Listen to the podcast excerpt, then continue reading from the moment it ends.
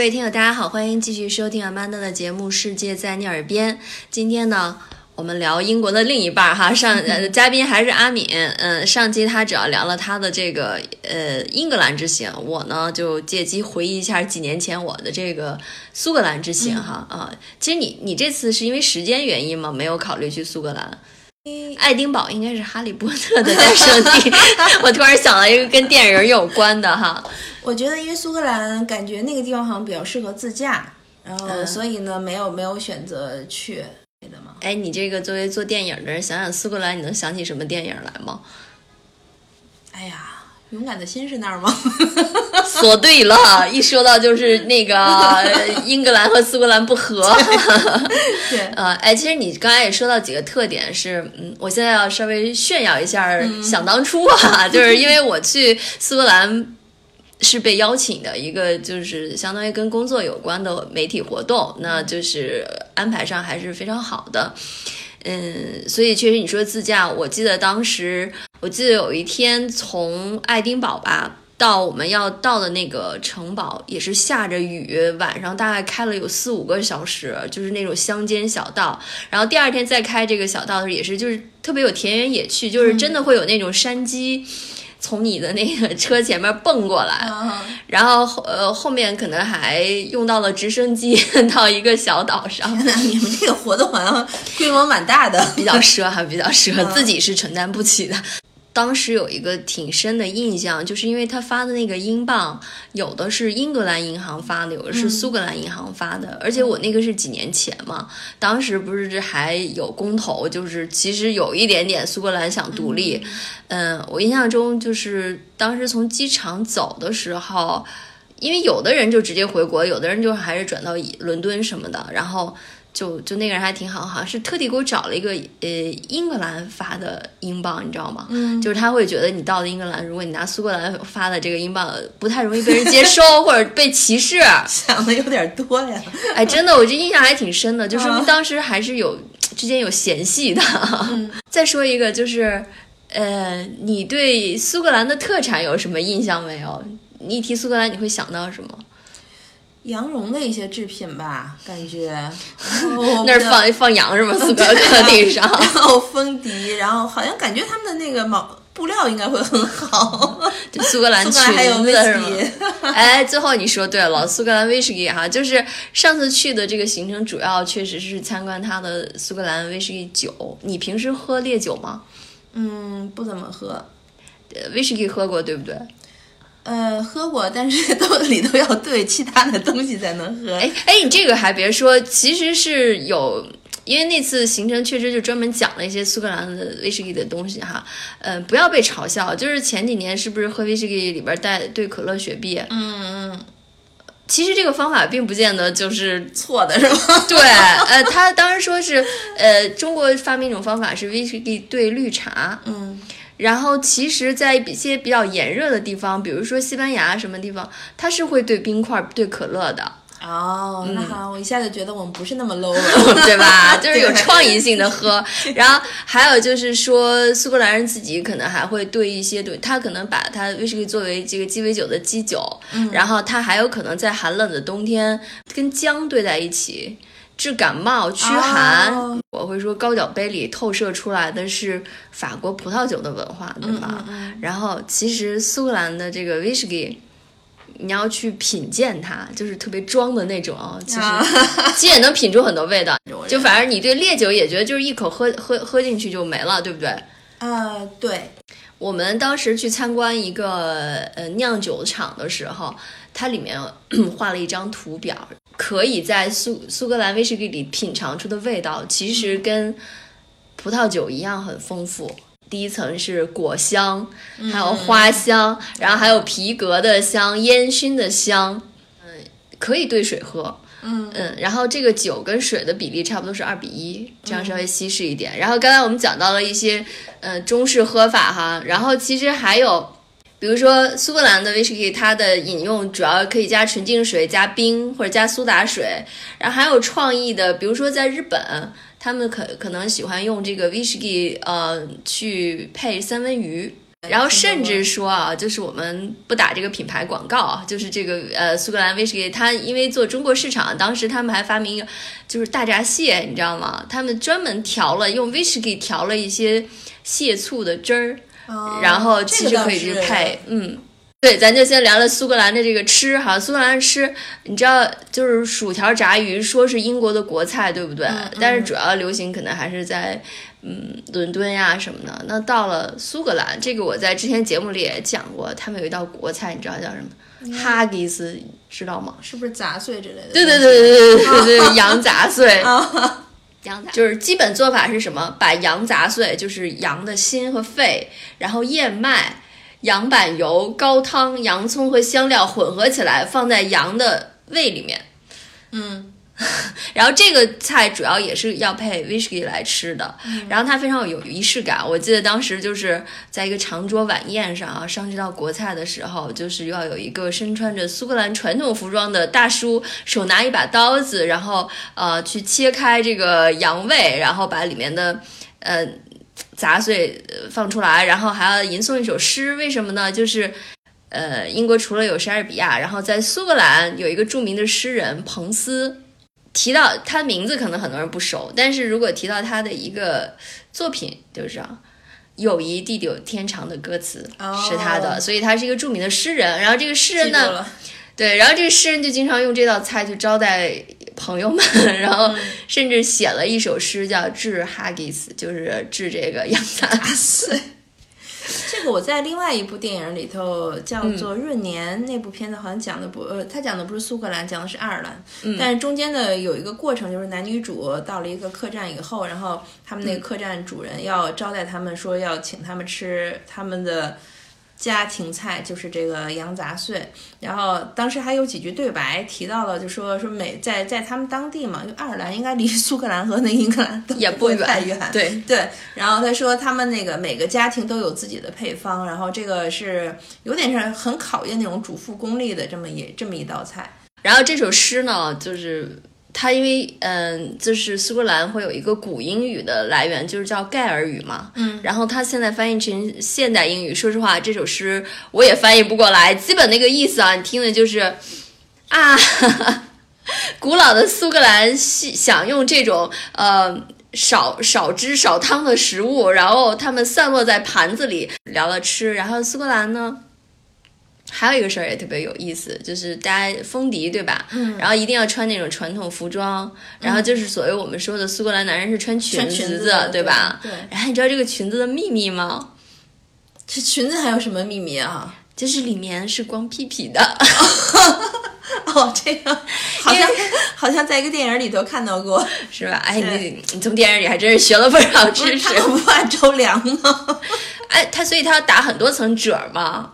就是最传统的，真的是里面是要光的，所以这个怎么知道的呢？我记得当时是我们去，嗯，爱丁堡的时候，就有很多小店门口挂的那种小纪念品，或者是嗯，叫冰箱贴吧，就有穿这种传传统裙子的一个男人的形象啊，他是他 是露了个小屁屁的，然后这个事儿还说的挺有意思，因为这次。呃，毕竟是一个定制的一个旅行嘛，然后最后非常好的一个仪式就是，大家搞一次晚宴，然后专门给大家定制这个苏格兰服装穿。嗯。然后当时我们特别兴奋，可是后来发现对女生特别不友好。为什么？你知道那个苏格兰裙其实只有只是给男士的，它其实不叫苏格兰裙吧？就我们看着像裙，但那是一个男士的传统服装。嗯，女士来说还非常简单，就是一个那种苏格兰格的，嗯，斜挎的，像绶带一样的那种。对，只有那么一个。他们是真的非常认真，找了一个传统的老裁缝，提前了三天给我们来量体裁衣。然后女生就说：“哎呀，为什么？”我们不能穿那个裙子，然后那个老裁缝就 嗯不不不不能，就是非常严格。他觉得你不是一时好玩，这个是他们的传统。嗯，但是当然了，那天我们也没有确定男士们是不是按照真正传统，里面没有穿，只穿了那样一个。问一下，不过那是非常愉快的一次旅行哈。然后你刚才讲到了这个苏格兰的。地形比较复杂，适合自驾，确实是这样。我刚才讲到，我们也坐了这个直升机，为什么呢？因为当时也还是为了专门去探访这个威士忌的酿造厂。那它有一个小岛叫 Sky，嗯其实就是天空的意思。这个岛我看到网上也有一些攻略哈，嗯，它的原文意思就是类似于有的说是它的岛的造型像一个翅膀，还有的就是说它是嗯。古盖尔语里面就是说隐没在云中，其实就是意思说离天空很近的地方。嗯这个地方就是旅行也非常好，就景色非常美。嗯、当地还有一个非常有名的餐厅，据说很多人是不远，嗯，不是万里啦，就是反正驱车前往。我不知道他是不是上了米其林或者怎么样。嗯嗯，但是这家这家家庭餐厅的老板的名字麦克多纳，其实其实就是 McDonald's，、啊 但他确实不是那个快餐厅的大王，他是一家呃非常好的，因为他在他们这个餐厅后面还有一个书店，你是可以买到他们家族的专门的食谱的。嗯嗯就确实是闻名遐迩的一个美食餐厅。我印象特别深的是，嗯，当时那个袋子特别大，就是一个一个袋子可以做一道主菜的那种。嗯嗯，很肥了。对。然后我也看到很多嗯去过的朋友在网上说，这个地方的海鲜非常值得一吃。嗯，我想起英国的那个交通卡叫牡蛎卡，你就知道他们得有多爱爱吃牡蛎和海鲜哈嗯。是啊，呃，这个稍微反转了一下英国美食的这个恶名。那还有说到这个旅行的方式哈，我觉得也特别有意思。当时因为是个呃活动安排嘛，那品牌也邀请了一个，我就这里不说名字了，一对比较有名的呃夫妇一起前往，就是名人，嗯呃，非常有意思。我们去那个小岛坐直升机，差不多一天两飞吧，就是飞了两个岛。然后一开始肯定是把那个呃驾驶员旁边的位置是给到了那个女士的，就是那个名人是个演员了。啊，然后他们也架势很足，拿了一个特别大的相机。结果停下来在返程的时候，他就跟我说，我当时坐在后座，他说。啊，你晕吗？你要不晕，咱们两个换座位。pose 摆不下去了是吗？对，然后她跟她老公非常神奇，一路上就在晕直升机。其实我觉得，我觉得是非常好的一个体验。专门是派了就私家的一个公司嘛，三个驾驶员，一个比一个帅。然后，然后我就得天坐独厚坐到了那个副驾驶的位置。呃，结结果下来，其实一我们那一行大概六七个人、七八个人，除了他们两个特别紧张，然后还有一个陪同的品牌的人，当天晚上脸色苍白，你知道吗？就送到旁边的医院去了。可能有的人就是对他是因为恐高，但有的人就是会觉得是一种鸟在飞翔的感觉。对然后最逗那对夫妇啊，就是你怎么一种幸灾乐祸的样子？比 如现在想起来，就因为他们毕竟是名人嘛，跟你在屏幕上看到那种感觉不太一样。就是女士就最后跟她老公说。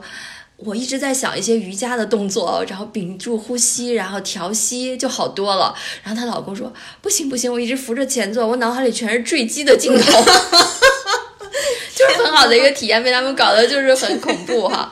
我不知道你觉得英国的风自然风光哈，很多人去看，它很美，但是它确实是英式的，跟欧洲其他地方都不一样。我觉得欧洲其他地方的这个风景植物都是自由生长的，对吧？嗯嗯，各种造型，而英国的都是那种整齐划一，歘一片绿，歘一片，好像是。是吧？嗯特别田园也是一片绿，就就大家看看那个著名的那个透透纳特透纳嗯画的那种英式的嗯，风景画是那个样子。对，然后我们就是在尼斯湖，听过吧？海怪啊，水水怪，对，就那个湖边上有一个特别古老的城堡，然后住在里面。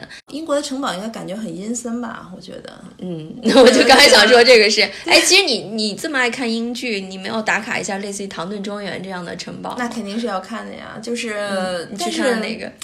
我刚才不是上期咱们提到的，就是我去那温莎的那个，那这是一个其实就是小城堡，嗯对，那就是个嗯城堡。但感觉阴森吗？我觉得会有点恐怖，就是晚上如果是一人少的时候，如果一个人的时候，我觉得是很恐怖的。一个人给你一个城堡，想得美。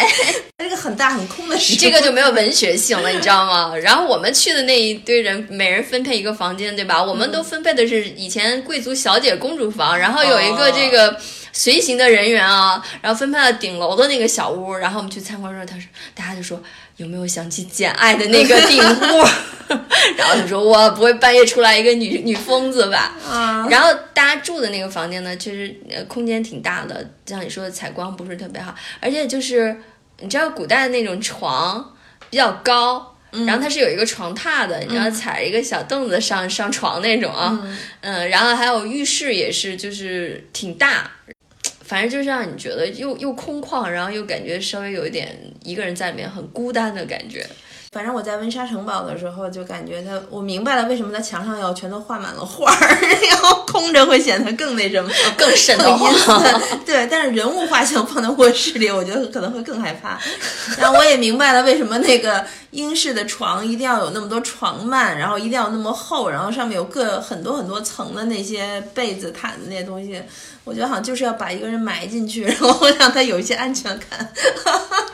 然后温莎的那个城堡里头有他的那个国王和王后的那个会客室，还有他们的卧室。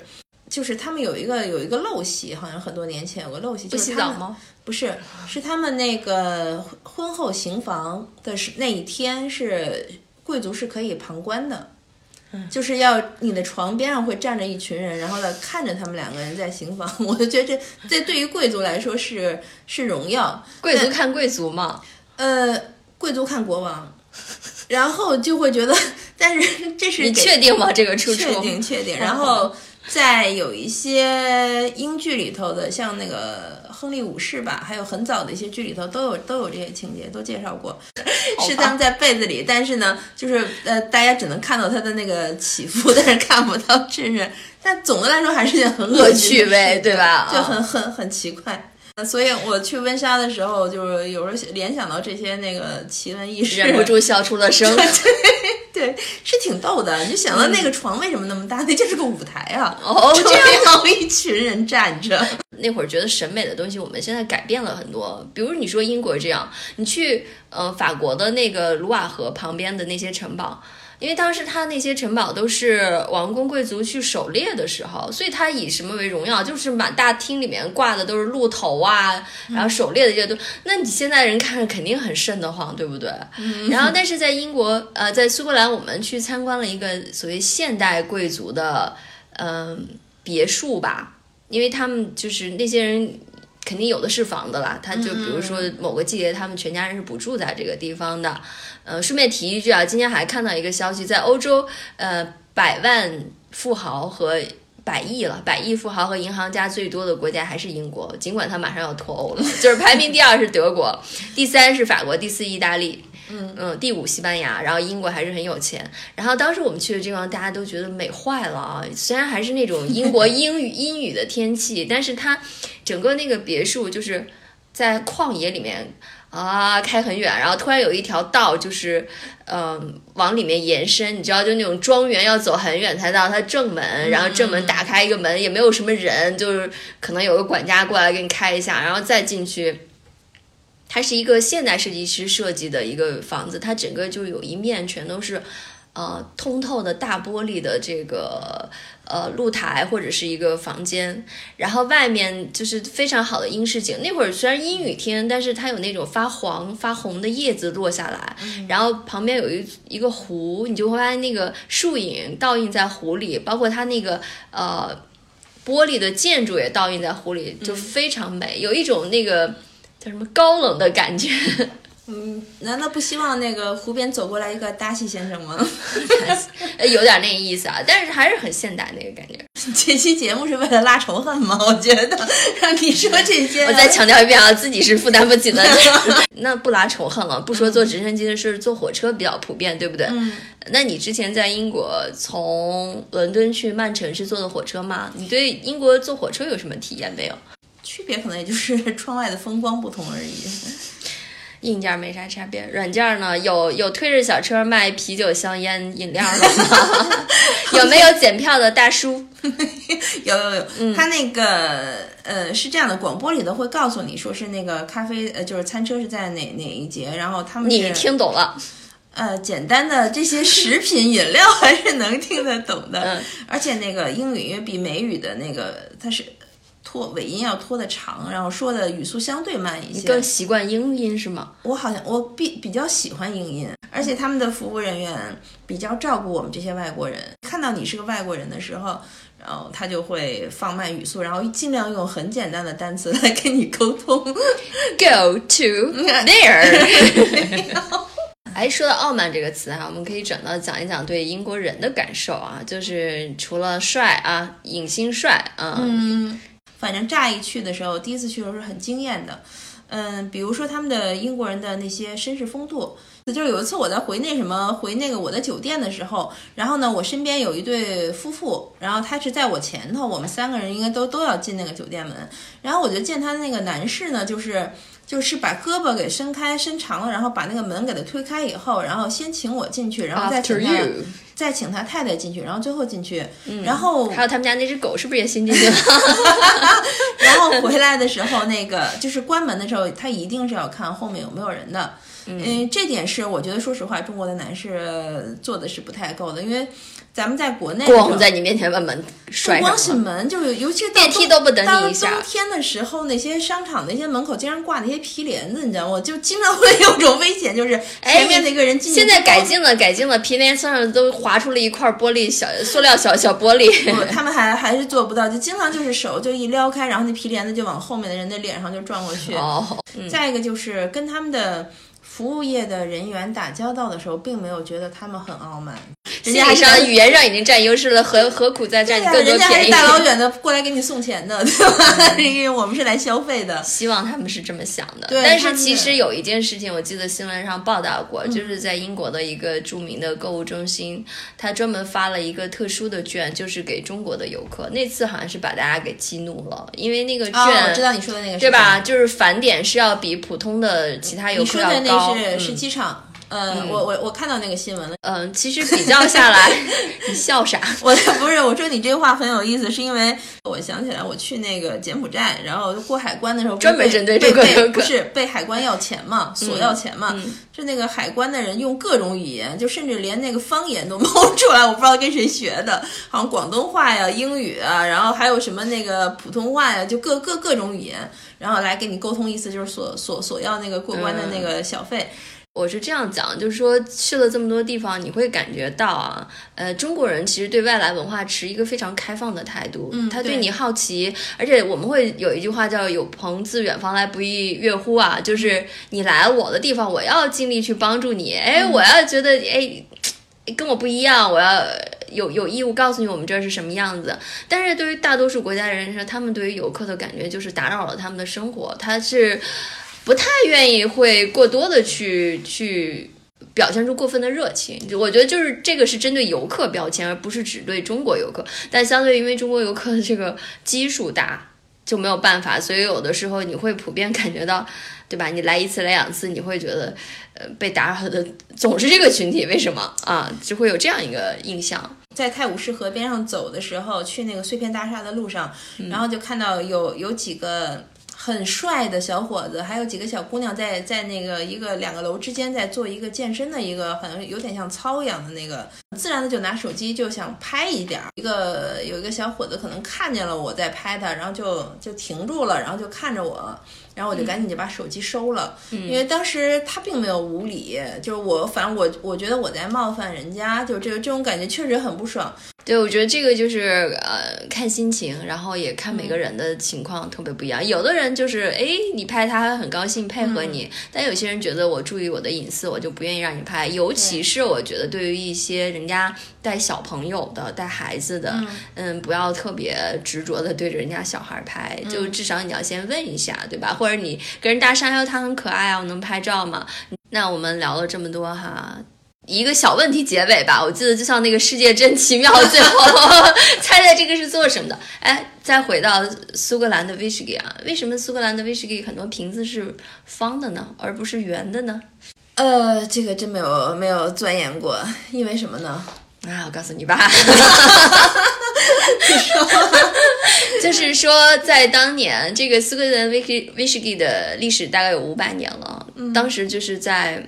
海上贸易非常流行的时候，嗯、在澳大利亚或者其他一些国家会经常运一些煤或者是羊绒制品啊什么的运到苏格兰。那苏格兰返回去呢，就比如说有一些品牌的这个品牌主就非常有意识，就让他们带上这个 whisky 带回去，嗯，呃，这样也让 whisky 去传播到世界各地。